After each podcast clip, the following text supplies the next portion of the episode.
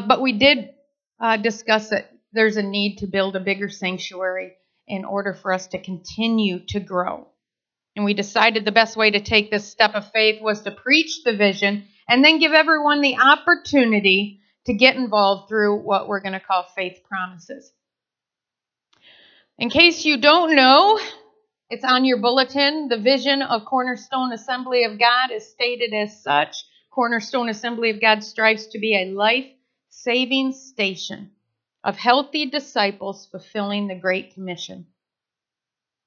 What that looks like is what I've been calling a harbor of hope, which is today's title and the focus of this building campaign building together a harbor of hope. I tweeted this out a couple days ago. Vision is a very powerful intangible. With it, men can conquer the world, but without it, man can't even conquer himself. It's important to know what the vision is, not only of what you're a part of, especially if you're part of the body of Christ, what the vision is for this church right here now, but also a vision for your life. You need to have a vision, a heavenly vision for your life. P.K. Bernard said, A man without a vision is a man without a future. A man without a future will always return to his past. Proverbs 29:18 says, Where there is no vision, the people will cast off all restraint. They have no reason to whatever. It's a whatever world without vision. Vision is the bridge between the present and the future. Oswald Chambers says, Ah, but a man's reach should exceed his grasp, or what's a heaven for? Where there is no vision. When once we lose sight of God, we begin to be reckless we cast off restraint. We cast off praying. We cast off the vision of God in little things. And we begin to act on our own initiative. If we are eating what we have out of our own hand, doing things on our own, without expecting God to come in, we are on the downward path. We have lost the vision. Is our attitude today an attitude that springs from our vision of God? Are we expecting God to do greater things than he has ever done before? Read with me in Habakkuk, where you've already found that, right, in your Bible. Habakkuk chapter 2. In verse 2 through 3, then the Lord replied, Write down the vision and make it plain, make it simple so that anyone who sees it may run with it. For the vision awaits an appointed time. It speaks of the end and will not prove false. Though it linger, wait for it. It will certainly come and will not delay. Keep the vision before your eyes so that anyone who sees it may run with it. So you can run with it. Have you ever asked this question, or has anybody asked you this question, especially when you're working around the church? Why are you doing fill in the blank? Why am I cleaning the bathroom? Why am I working in the nursery with kids that aren't even mine? Why am I coming on Thursday night to hear a bunch of teenagers scream and yell and leave and act like I didn't just give up my whole evening here? Why am I? The answer to this question must be with vision. Otherwise, you are in danger of burnout and a purposeless existence. You must be able to answer that question or whatever question. Why do you go to work? Get a paycheck. Mm, Where's the vision in that? Where's the heavenly vision in that? Why are you whatever? Find a heavenly vision in what you do in your life. There is an old story about three bricklayers, and I know I've shared this story here with you before, but it is so good. That illustrates what it looks like when people receive the motivation from taking ownership of a vision. There were three bricklayers working beside each other on a wall. Someone came up to the first one and said, Hey, what are you doing? What does it look like I'm doing? He retorted. I'm laying bricks. The man asked the next guy on the wall, Hey, what are you doing? Can't you see what I'm doing? I'm building a wall. And then the man went to the third bricklayer, asked the same question. And he exclaimed, Can't you see? I'm building a great cathedral. It's all in the vision. What are you doing? What are we doing? When you come here on Sunday morning, why do you come? Why do we work all week long to open up the doors, to make sure the lights are on, to have the right people at the right time, do the right thing so that the right song is playing, so the lights are just right, the temperature, well, it's warm enough. Let's just say that today. Why do we do those things?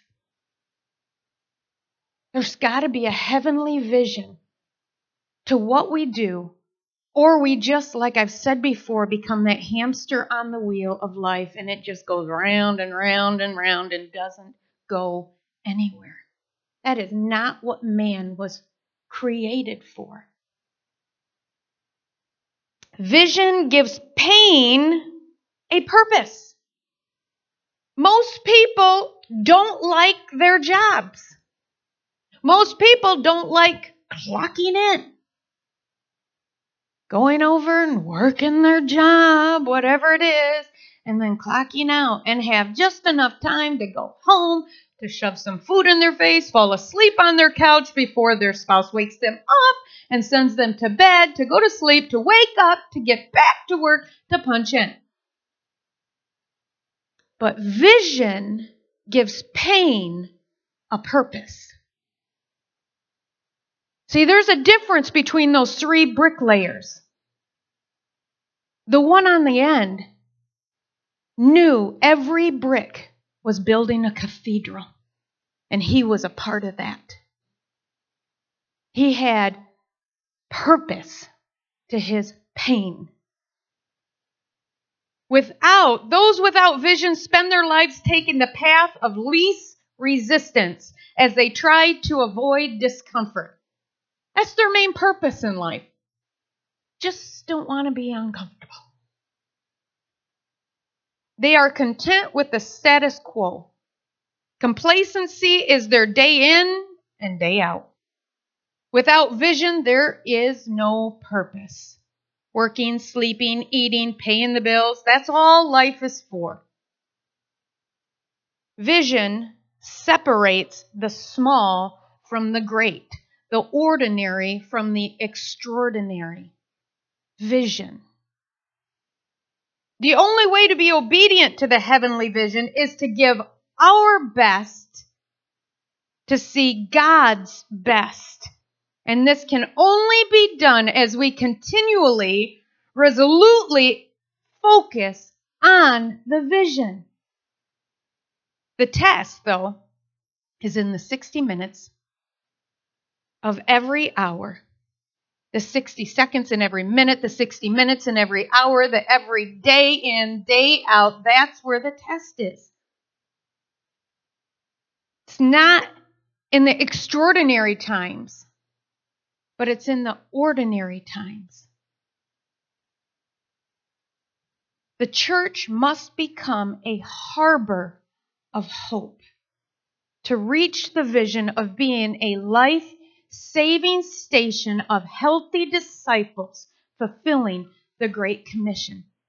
And if I could say it any other way, a harbor of hope, and we've talked it, we've preached it, um, and we'll continue to preach it over and over again, is more like a hospital that includes training and equipping and empowering and resources and family that can encourage you and inspire you, that can heal up your wounds when you get wounded, that can train you up, fill you up, encourage you again, send you back out there for you to do what you're supposed to do, and then you grab some more people and you bring them in here, and we work on them people and get them, give them hope and vision and purpose for life and, you know, help them in their walk with the Lord. And as you're going back out there again, it's a place where hope is manifested.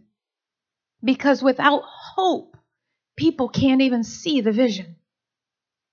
If they have no hope, they can't even see the vision.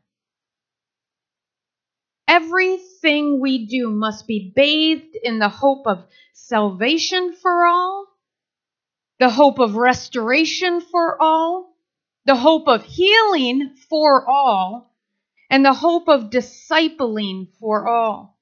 And we all must be doing our part. I mean, if we want to think of this like a hospital, could you imagine going to get a job at a hospital and them saying, okay, what are you coming to apply for? Just to sit here. I just want to sit here. Give me the little name tag. I just want to sit here. There's people that are sick around you. There are people in these conference rooms that need training. There's a cafeteria downstairs that needs somebody to serve food, and you want to just sit? There's something for everyone to do. We all must be doing our part. C.S. Lewis says the church exists for nothing else but to draw men into Christ, to make them little Christs. If we are not doing that, all the cathedrals, clergy, missions, sermons, and even the Bible itself is simply a waste of time. God became man for no other purpose. Turn with me over to Hebrews chapter 6.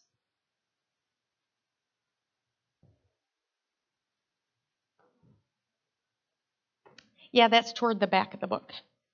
Or your YouVersion. Easy to get to. Hebrews chapter 6. Let me show you what being a harbor of hope can do. Hebrews chapter 6,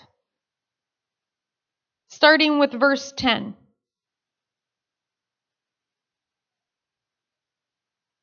says, God is not unjust. He will not forget your work and the love you have shown him as you help his people and continue to help them. We want each of you to show the same diligence to the very end so that what you hope for may be fully realized. We do not want you to become lazy, but to imitate those who through faith and patience inherit what has been promised. And look down at verse 19. We have this hope as an anchor for the soul, firm and secure. It, what's it? Hope. It enters the inner sanctuary behind the curtain where our forerunner, Jesus, has entered on our behalf. Hope. Hope. God says when you help those, you're helping me. You're doing it unto me. You need to give hope. You need to extend hope. We need to be a place that loves on people, helps people, continues to help them with diligence. Not becoming lazy, but imitating with faith and patience. A tenacity that will not quit. a vision that doesn't give up. That hope is an anchor for our soul, firm and secure. God said, I will not forget the work that you do for me, that you've shown me by how you help others. As we continue with diligent, what we hope for will be fully realized. As we work hard with faith and patience, we will have what has been promised. This hope will be an anchor for our souls. This hope will usher us into the inner sanctuary with Jesus. This hope. We need to become that harbor of hope. We built this lighthouse up on the stage back at Easter time because of the many things that have been prophesied here at Cornerstone. And before I ever heard any of them, the first weekend that I pulled up here last March to begin um, working here part time and have, helping Pastor Neil and Deborah, as I was driving up, I saw a huge lighthouse setting out here on the property and this beacon of light shining bright. And I just had within me a, a knowledge that it was calling people from all over, from Benzie County and beyond. And they were coming in, coming here to a harbor of hope. That is when I pulled into the driveway, I saw as far back as I could see nothing more than what I could explain as a, a campus of buildings all over that housed not only ministers, but leaders and people who are just coming into the faith, who are just being discipled and released and trained, equipped, that there was uh, healing homes, there was, you know, marriages being restored. I just, there was an instant knowledge of everything that was working here. And that people, like I said, not only from Benzie County, but from around the world were coming here to get trained, equipped, restored, refreshed built back up again to be sent back out again. And I pulled in and I'm like, well, that was weird. But I kept it to myself. And over and over again, people kept pulling me aside. Hey, do you know what's been prophesied here? Hey, have you, can I share with you? And over and over again. And I even remember sitting with Pastor Neil and Deborah in the office. And I said, please don't think I'm one of those weirdos. But I saw and I shared with him, and he was like all excited. That's what I've been seeing here. And this is just completely off the cuff.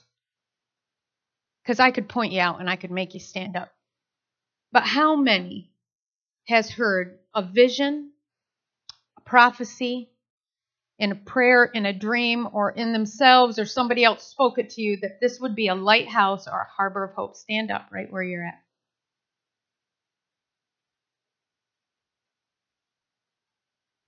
Turn around and look. Thank you. Thank you. You can sit down. Over and over and over, I keep hearing it.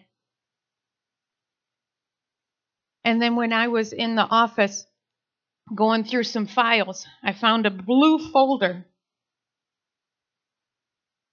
And it was from what's called a, a, a sister web. Back in 1983, she wrote this down. It's in her handwriting. And it said, This is the prophecy to Cornerstone.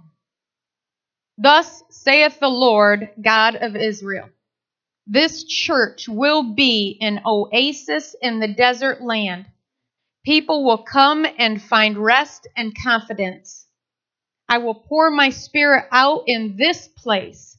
The weary souls shall find peace and contentment, for I will be with them who are of a broken and contrite heart.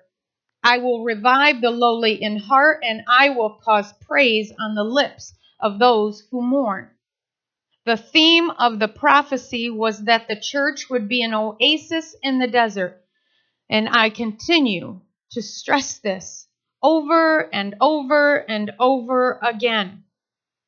She also said that people from all walks of life would come to this church and be set free. Over and over again, it's being prophesied. It has been spoken of. And I believe we're on the precipice of, right on the edge of, God breaking open. Um, Amy shared with me, I think it was, yeah, it was the weekend before Easter, that there was, uh, did you say, a missionary that came in and spoke that this will be a lighthouse. This is called to be, this house is called to be a lighthouse. But we've stayed boarded up too long and it's time to let the light shine. They'll see the light and they'll come in. We have to prepare a place, and I've shared this with, I, I can't remember if I shared it from the pulpit or from the business meeting, but as of the last few months, I've walked around like a pregnant woman ready to give birth. That there is a time we have to hurry up. We have to prepare that this is the time that all these prophecies are going to be fulfilled. But we have to be the ones that pick up the hammer, put the hammer to the nail, and start building the place. Because they're coming in, they're coming in, they're coming in. And we have to get ready. We have to prepare the room, prepare the place because they're coming in.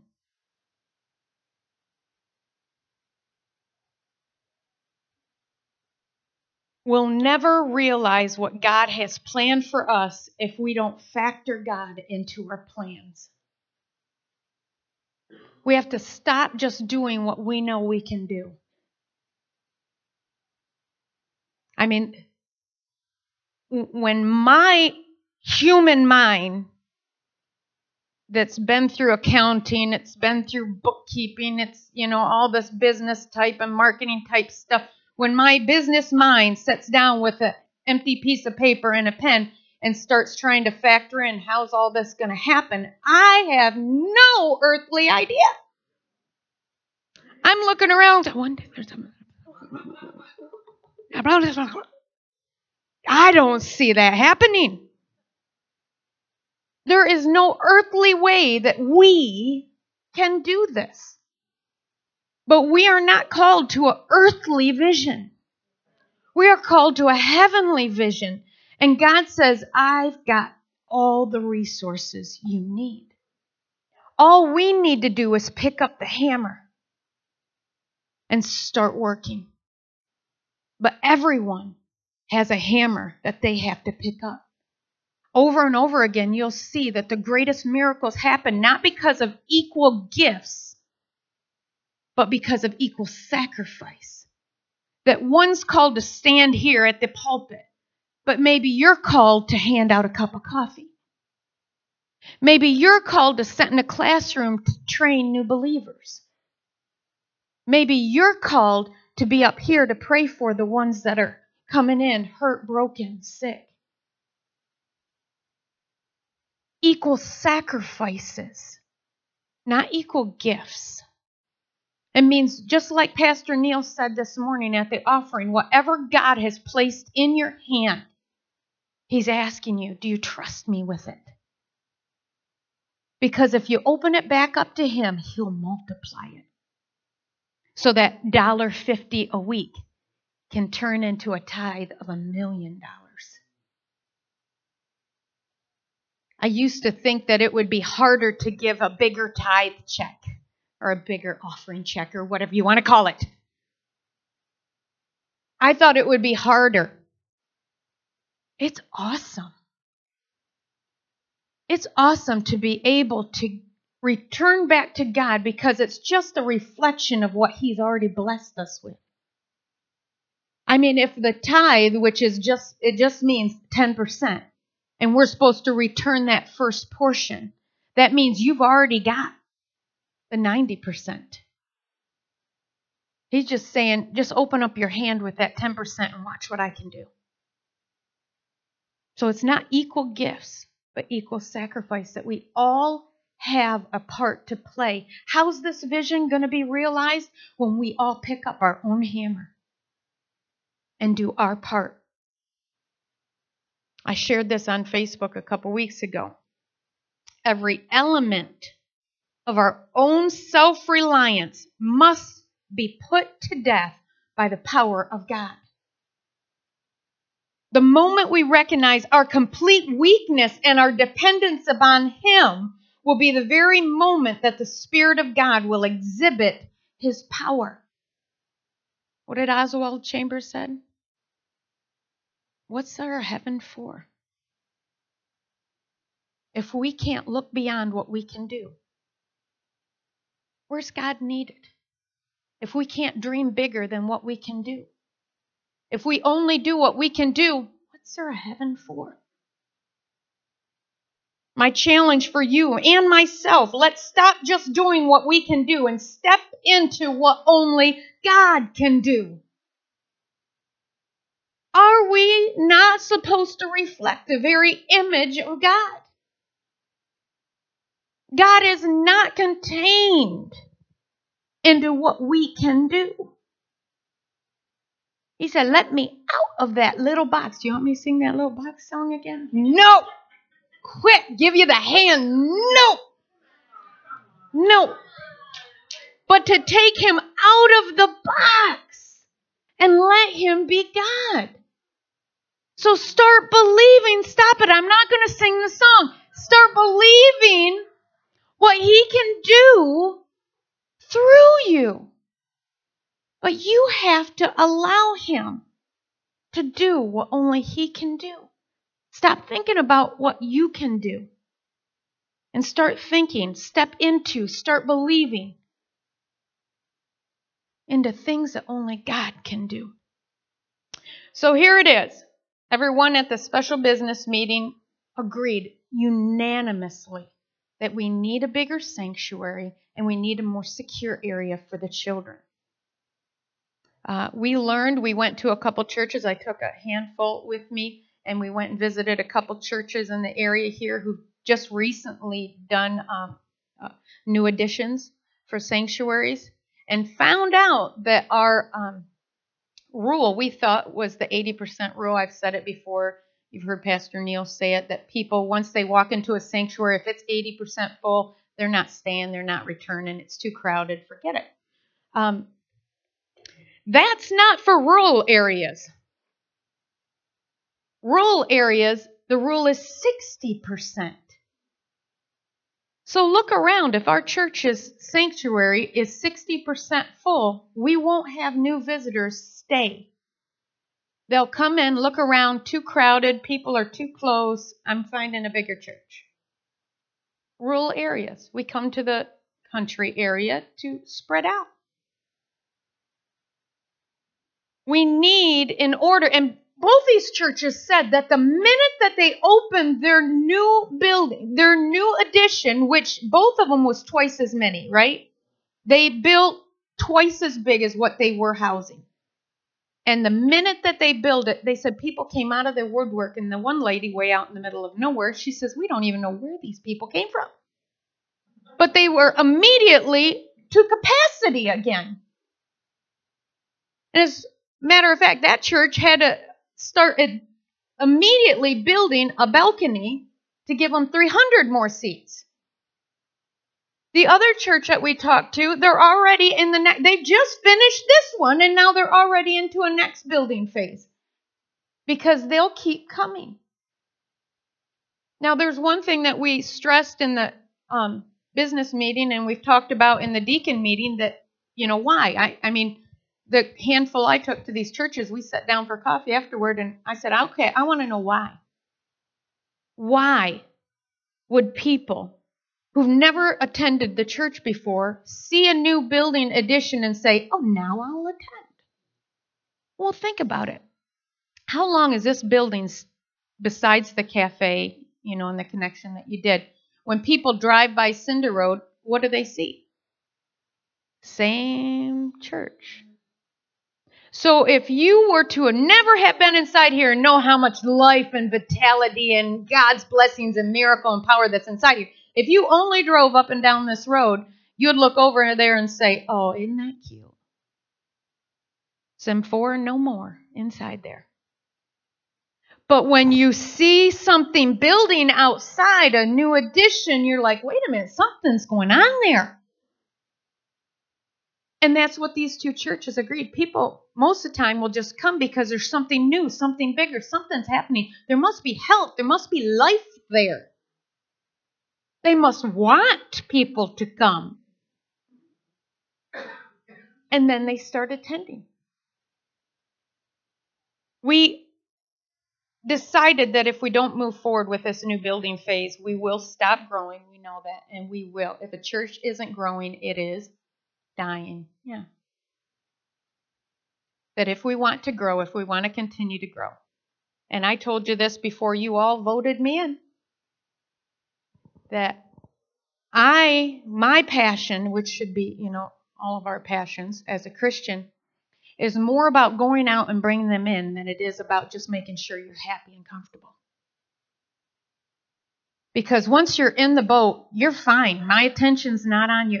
And I say that loosely, I really do. Because, I mean, I have moments and times and days I have to encourage myself all the time. I'm not saying I'm just going to turn my nose to you or nose up at you. But I'm saying our focus should be back to back in a cadre a band of brothers and sisters that say that we're fighting together. But our mission, our focus, our passion, our reason for being is to go out and reach them and bring them in. Get healed, built up, restored, discipled, locking arms with them, and going out again. That's the reason, but we have to have a place. We have to have room. We have to have. So my focus is, I know right now it's all about, you know, building the building and let's get in the place and let's get this all ready to receive the people in. But the building has to be known as a tool and not a trophy. Because the minute that we look and say, look how beautiful everything is, we turn inward. And now the burn on the carpet is more important than the person sitting in the chair. Sorry, Denny, I threw you under the bus again. It's just a tool. Now, do, are we responsible? Absolutely, to be good stewards of the resources God has given us. You'll hear me say that over and over and over and over again. Yes, but it's not a trophy, it's a tool. So there is a focus to that mission that we have to keep in line with the vision that we are to be a harbor of hope. Our vision is to be a life saving station of healthy disciples fulfilling the Great Commission. So here it is. Um, what we did, and it's going to kind of feel like a little bit of a business meeting.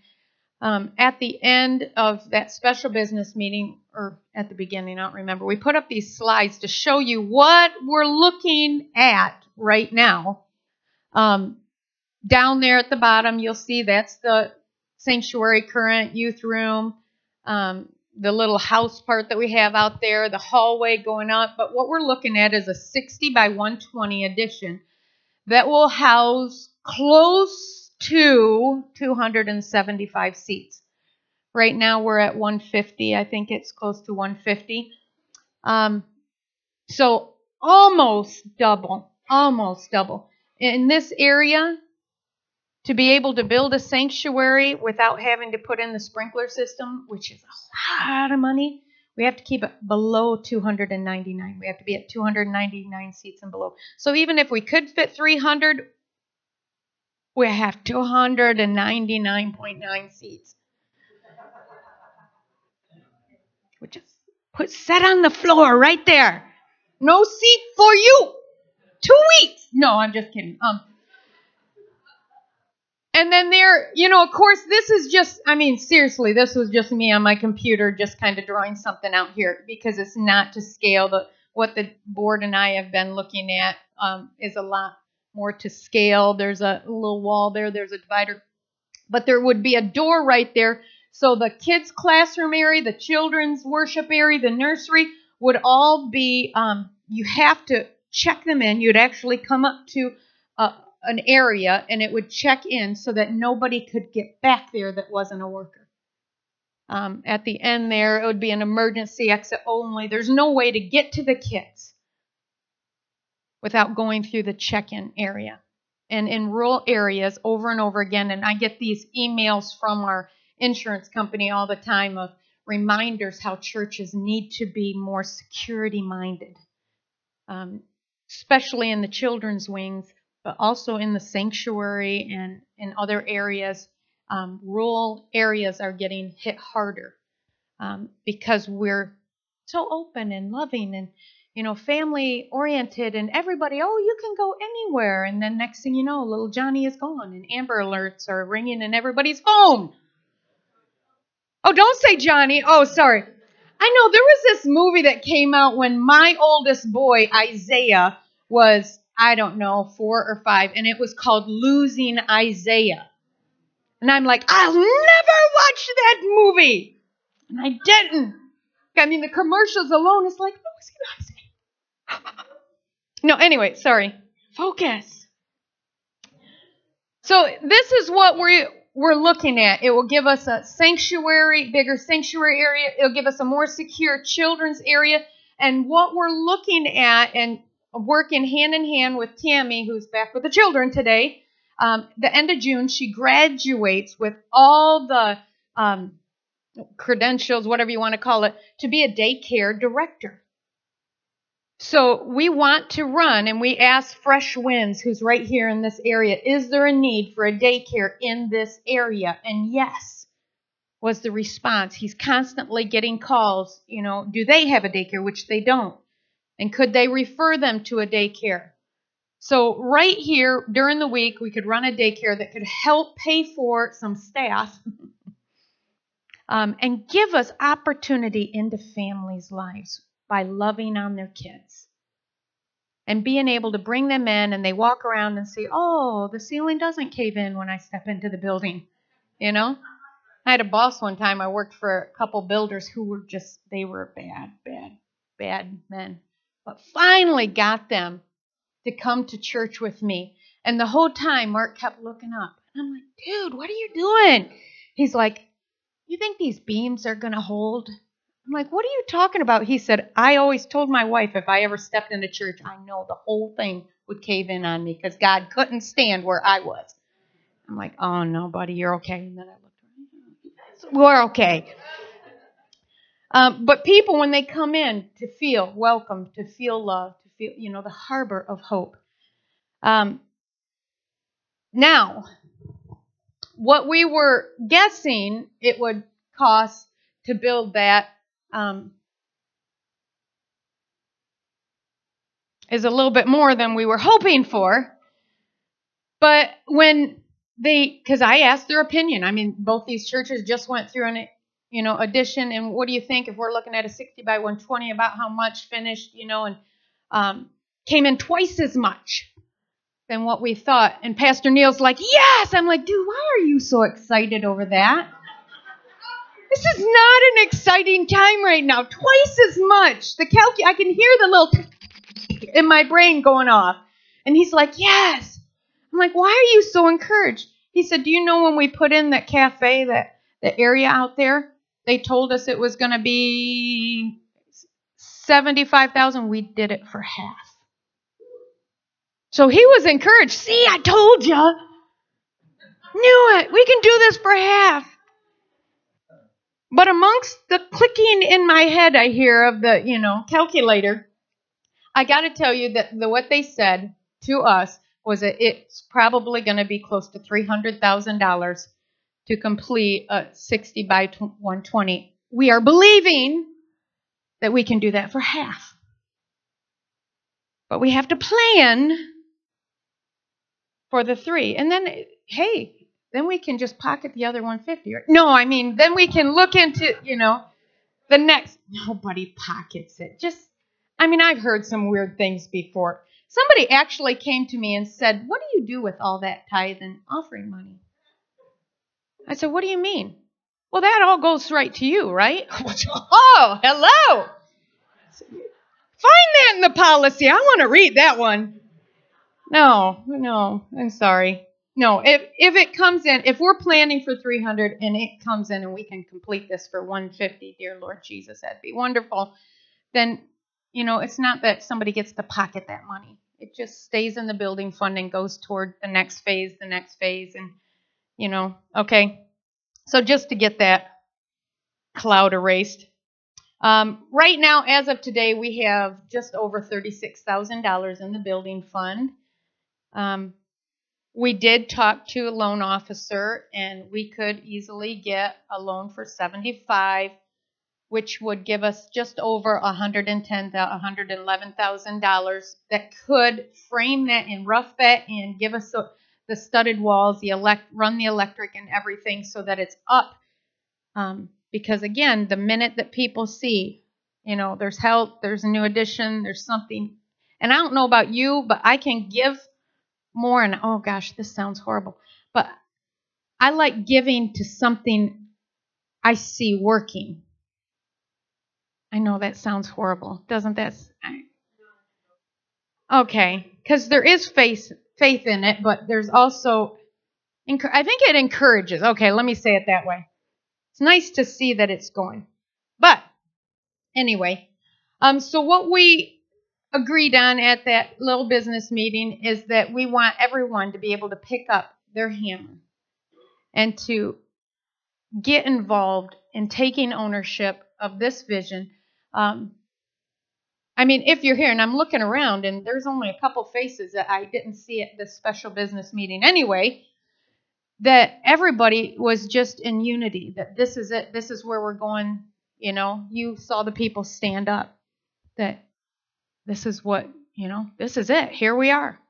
Um, so what i did is i asked the ushers to help me hand out right now these faith promise cards. And let me explain to you real quick a faith promise is not a pledge it's not a commitment to like a, a bill like a one of the phone plans, you know, where now I'm locked in for a year, you know, and I can't get out. Early termination fee, you know, all that other little fine print. That's not it. A faith promise, number one, helps put a number to your faith because if you don't write it down, how are you ever going to know when God showed up? Well, I'm just giving when I give when I feel like giving. Remember, we, we're moved by faith. We're not moved by feelings. We're moved by faith and taking a step of faith. But that also helps when we collect those next week. That helps the board to be able to say, this is how much the congregation is behind what we're about ready to step out and do. And this is what, if they have the faith for this, we have the faith for this. And let me say that I gave this challenge back to the board a couple weeks ago when we decided this is what we're going to do. And I said, okay, I want to hear what your faith promise is. So to each one of the board members and the, you know, Pastor Denny and, well, yeah, Amy and Tammy, the, the um, other pastors, I told them I want to be able to share that total amount with the church to let them know how much we believe in what God is calling us to do. So just in that handful, we're committing to over 20,000 it's $21,500. Not equal gifts, equal sacrifice, equal faith. That when we believe in only what God can do, He'll show up. But see, if we only believe in what we can do, why does he need to show up? So, what we're asking you to do is take this faith promise card home. If you have a spouse, talk to your spouse. Pray. Talk to your spouse. Pray some more. Talk to your spouse. And come up with a number that not just you can do. Otherwise, where's God in that? But in a way that stretches your faith that you can say, God, I will. And that's what the faith promise means. God, I will be faithful to what you put in my hand, but I'm asking you to show up to multiply. Show up to multiply. And that when these seeds start coming in, we'll continue to pray, God multiply, God multiply, God multiply. Because we believe that we have a God of more than enough and everything we need to build this harbor of hope, this cornerstone campus, God already has all the resources for. It's just, as the old man once said, it's just in your pocket. We have all the money we need. It's just in your pocket. No, I'm just. But it needs to be believed for, it needs to be sown. We need to take the seed that God's given us and sow it. Believe and keep stepping forth. So next week, bring back. And if you're not, sorry, if you're not married, get with your Heavenly Father and let Him speak to you and give you an amount. And then bring those faith promise cards back next week. We're going to collect up that portion. You'll see they're perforated. So you get to keep one, put it on your refrigerator, your mirror, whatever you visit more your refrigerator or your mirror, so it's right before your face all the time. Yeah, tape it to your steering wheel if you're always in your car, wherever. No, no texting and driving. Um, bring those back. Next week, I'm going to preach uh, part two of the vision um, building a harbor of hope through unity. Uh, and then we're going to collect those. We're also asking for you to Bring a seed, whatever it is. If it's a, a tithe of what you're promising for the next year, whatever it is, let God tell you an amount to bring back. And we're going to, at the end of the service, collect all those faith promise cards. And there's going to be a bucket in here, basket, whatever, that just, we're going to call it a Miracle Sunday offering. That we can, we can start building. I'd like to see ground broke by next month so that we're getting a building up and finished and ready for the fall. So that by the fall, we can be in the new sanctuary, that childcare can be running for the school year. I need you to pray for vision, not only for the church here to be realized, but for your own life. Because we need vision filled Christians to fulfill the vision for this church. We need you to be praying for that step of faith you're going to be taking, and we need you to trust in God to do what only God can do. So, at the close, let me pray with you.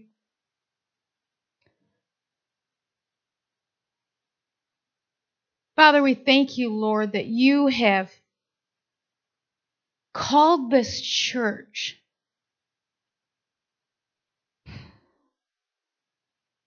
to such a place that we can't do it on our own.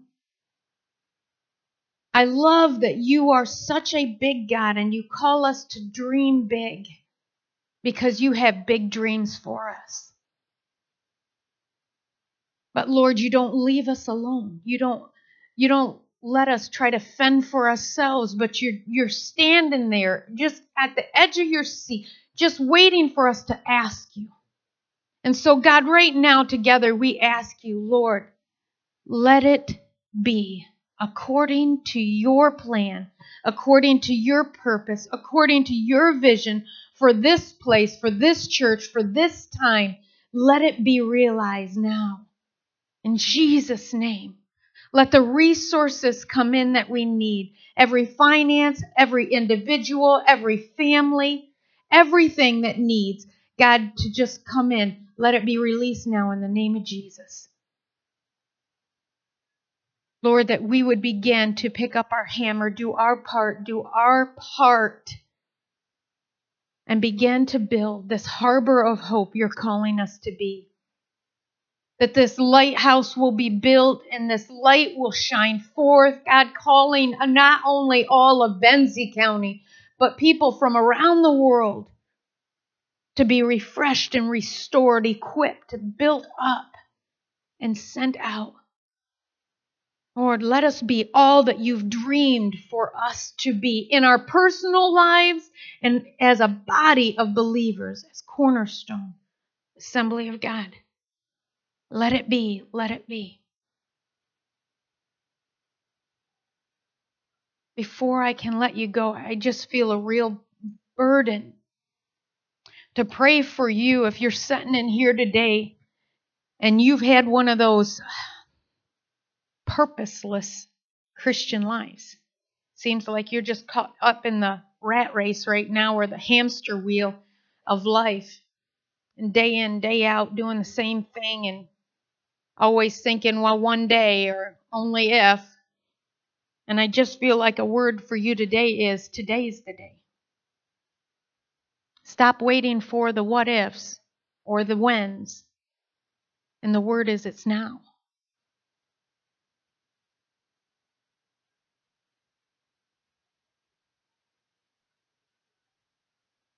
God, I pray that just heaven right now, heaven's hope would begin to illuminate in the hearts of all these people.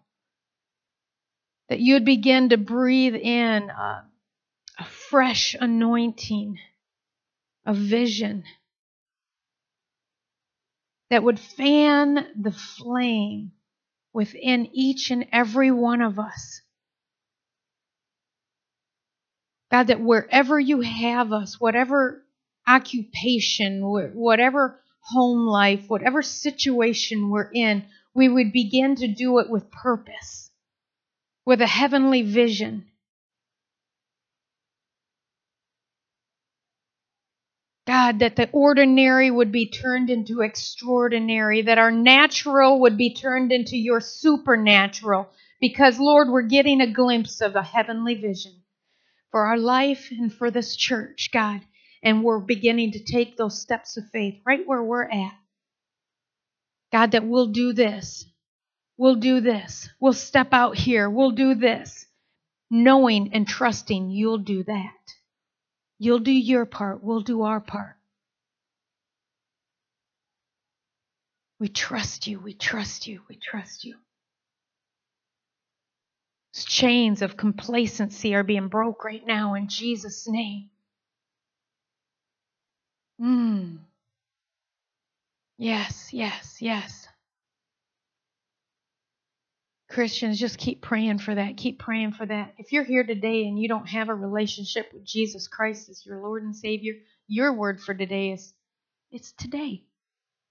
Today's your day to begin that new relationship or that restored relationship. Maybe you had one before, and for whatever reason, you just started doing life on your own. And He is calling you back today.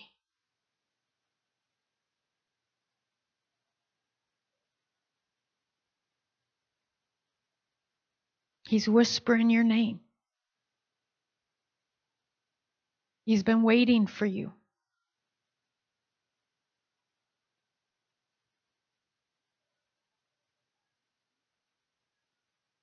He's calling out your name, and all you have to do is call out his name, and he's right there. Jesus, Jesus, Jesus. If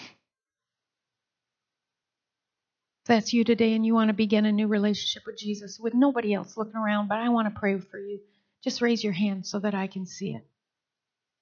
I see your hand. Yeah. He's calling your name right now. Yeah. I see your hand. All you have to do is call out to him, and he's right there, right there. Jesus. Jesus. It's been called the great exchange that you lay down everything that you've done and pick up everything that he died for you to have, what you deserve. My life before Christ, I deserved death. I deserved oh, I deserved punishment. And he said, If you just give that to me, I'll give you what I, I died for you to have freedom, life, restoration, hope. Just call out to him, Jesus. I accept. I accept everything you died for me to have. Forgiveness. God, because I cry out right now for it. Forgive me, God. Forgive me for doing life on my own. Forgive me for my sins, my failures, my weaknesses. Wash me clean. Give me new life today.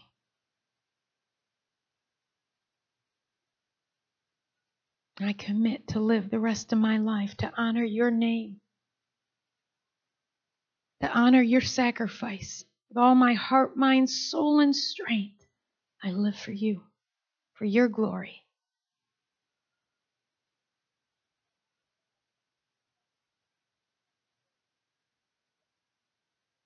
God, I pray for all these today, Lord, whether they just began a new relationship with you, or Father, maybe they're beginning to feel that hope, that heavenly hope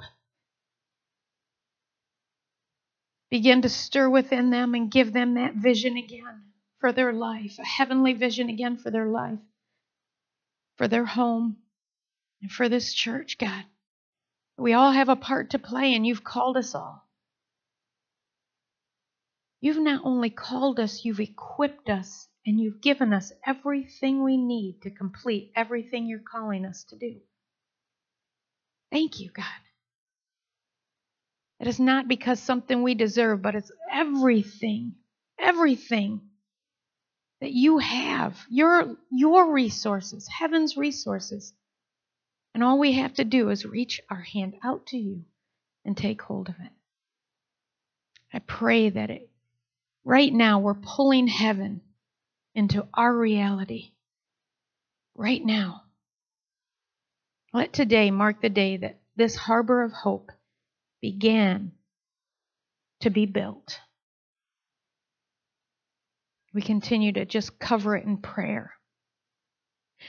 And so, what I want to do, let's, can I get Amy or the worship team to come back up?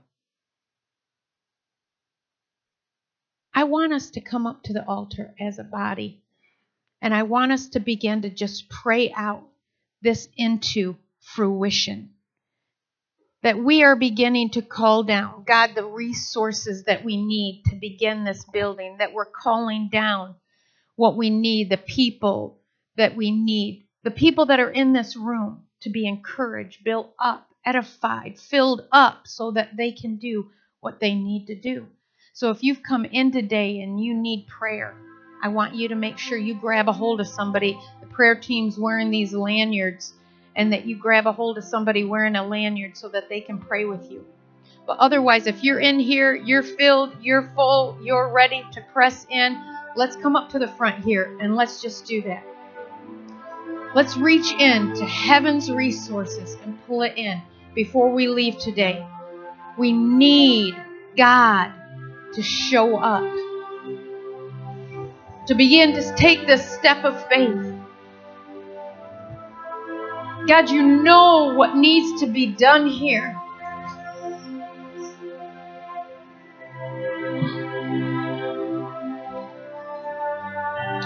And God, we don't want to do anything outside of your will, outside of your plans, outside of your vision. But God, we want to be faithful and obedient and diligent to completing the heavenly vision you have for here, for Cornerstone Assembly.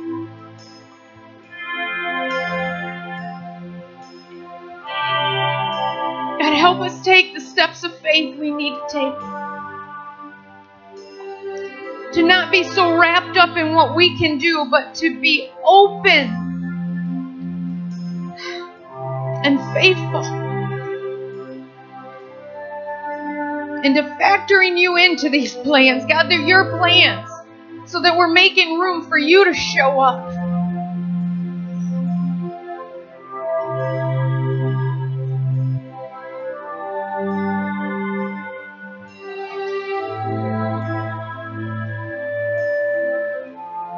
You have everything we need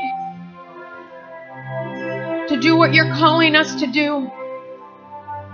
So, God, together as a body, we're just calling on you today. Bring it in, Lord. Bring it in. Bring it in. Bring it in, Lord. Bring it in.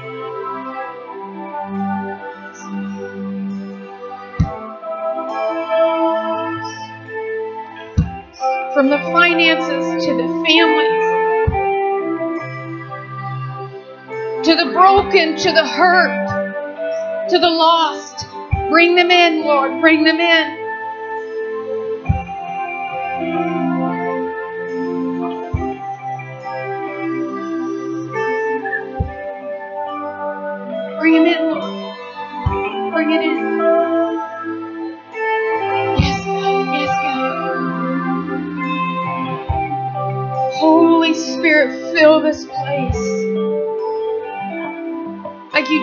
The day of Pentecost. Fill us, fill us fresh new. Fill us, Lord. Your power